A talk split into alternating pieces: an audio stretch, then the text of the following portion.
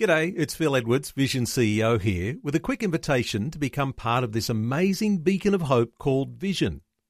Together we can put our love into action to help people of all kinds build or rebuild their lives on the truth of God. Please consider the part you can play during our upcoming Visionathon appeal, remembering that it's your support that makes Vision possible, including this podcast. Audio on demand from Vision Christian Media. Most relationships are based on an implicit two way contract. I'll do this if you do that. But since neither party can uphold their end of the bargain perfectly, they fall short. The two way contract doesn't work in an imperfect world. What we need is a radically different approach. It's called grace. I'm Berni Dymet. Welcome again to a different perspective as we head into the final message in this series called Are You a Blessing or a Burden? Yeah, the last message in a series of 20. Boy, the time sure flies along, doesn't it? Now, we've kind of touched on today's subject, grace, a little bit along the way. When you're talking about blessing and being a blessing, it's pretty hard not to talk about grace. But it just seems to me that we need to bring this whole grace thing into perspective, into focus, to understand it so that we can live it. I'm not naturally a very gracious person. What does it mean to be gracious? It means to be courteous and kind and pleasant, especially towards someone who's of a lower social standing than you are. Well, that sounds easy enough, but in fact, it's much harder to achieve than we might have thought. Here's why.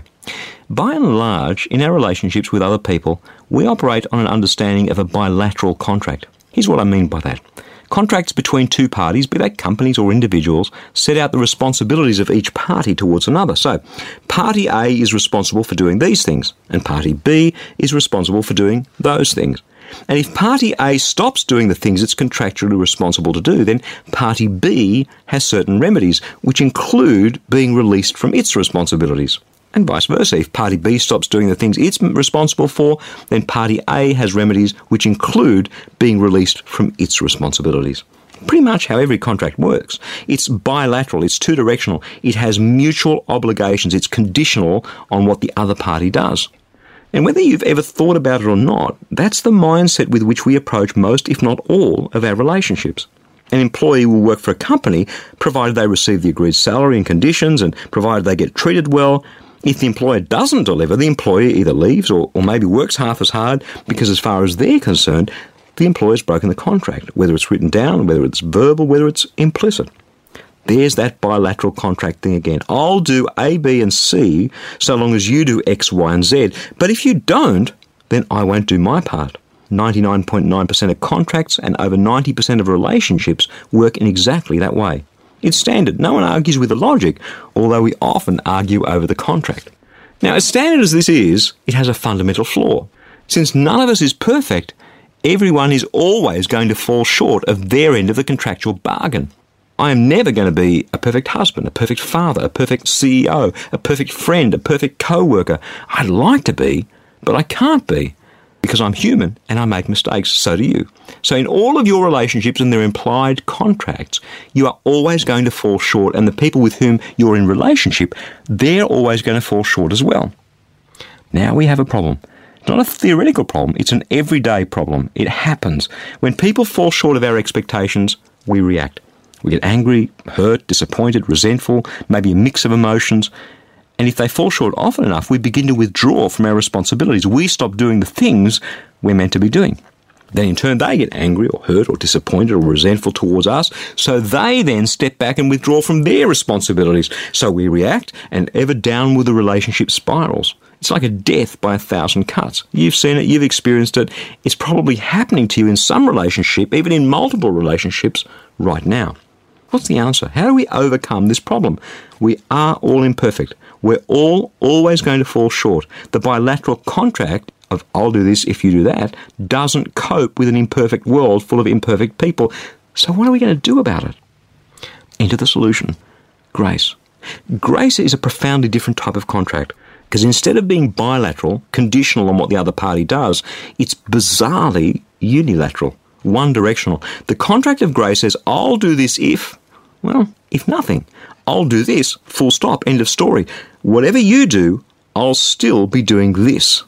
When you think about it, that's what the marriage contract is, and that's what it's supposed to be, and it's the couples who start treating marriage like a conditional, bilateral contract who end up in the divorce courts. By living as a person of grace, by being gracious, by, by determining to swim against the tide and live this one way unconditional relationship contract rather than the standard but deeply flawed bilateral two way conditional relationship contract, we all of a sudden become an amazing blessing to the people around us because they don't get punished for falling short by us withdrawing from the relationship responsibilities. Most of us have a grace contract with our children. Sure, when they're growing up, they make mistakes, so they suffer the consequences so that they'll learn. But we don't kick them out of our home. We don't disown them. No. They get to make mistakes. We still love them. We still provide for them. We still want the best for them. And most of them never really appreciate that until they have their own kids. No matter, because on our part, parenthood is a grace contract. The Apostle Paul, a couple of thousand years ago, wrote this to his friends in a city called Corinth. But as you excel in everything, in faith and speech, in knowledge, in earnestness, in love, see that you also excel in this act of grace. 2 Corinthians chapter 8 verse 7. Now, just think about that. What if you and I were to excel in the act of grace? What if you and I were naturally gracious and forgiving and tolerant and accommodating and kind and generous to people who, surprise, surprise, constantly fall short of our expectations and needs?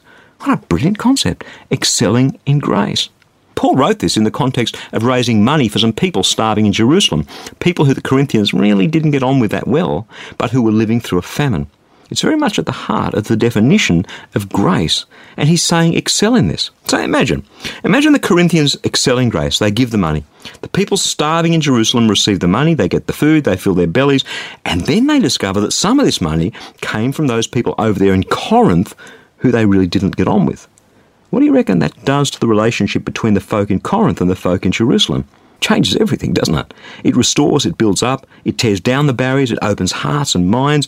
It does what grace always does it brings people closer together. Excel in acts of grace. Because grace is one of the most amazing blessings you can give. Why?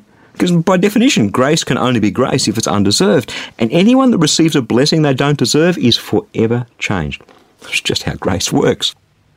And God gets that. That's why the only way we can enter into a personal, eternal relationship with Him is through His unilateral, one way, unconditional covenant of grace. For by grace you have been saved through faith. And this not by your own doing, it's the gift of God, not a result of your works, so that no one may boast. Ephesians chapter 2, verses 8 and 9. No amount of work can earn God's favour. The Israelites tried that. Their, their contract with God, the old contract, was bilateral. God will bless you if you're obedient, and if you're not, He'll punish you. You can read all about it back in the Old Testament book of Leviticus, chapter 26. Just take you a few minutes. And when you read it and apply that old contract to your relationship with God, you very quickly realize that, hey, I have a problem.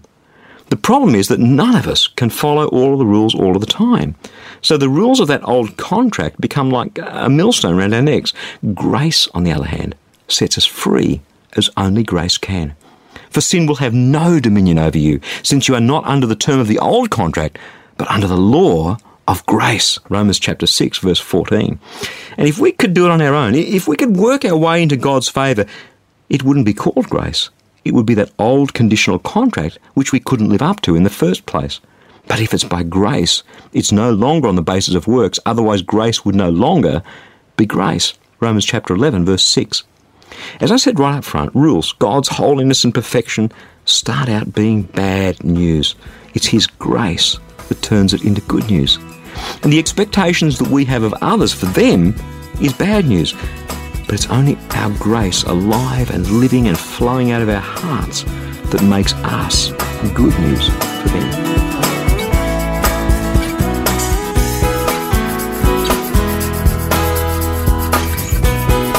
One of the most powerful ways that you can share the life changing love of God through Jesus Christ is to be a blessing to others. Now, that's an easy concept to put up next to, but actually doing that, actually being that blessing, especially in those difficult relationships, well, that can be a whole lot harder. And that's why I'd love to send you a free copy of our latest life application booklet.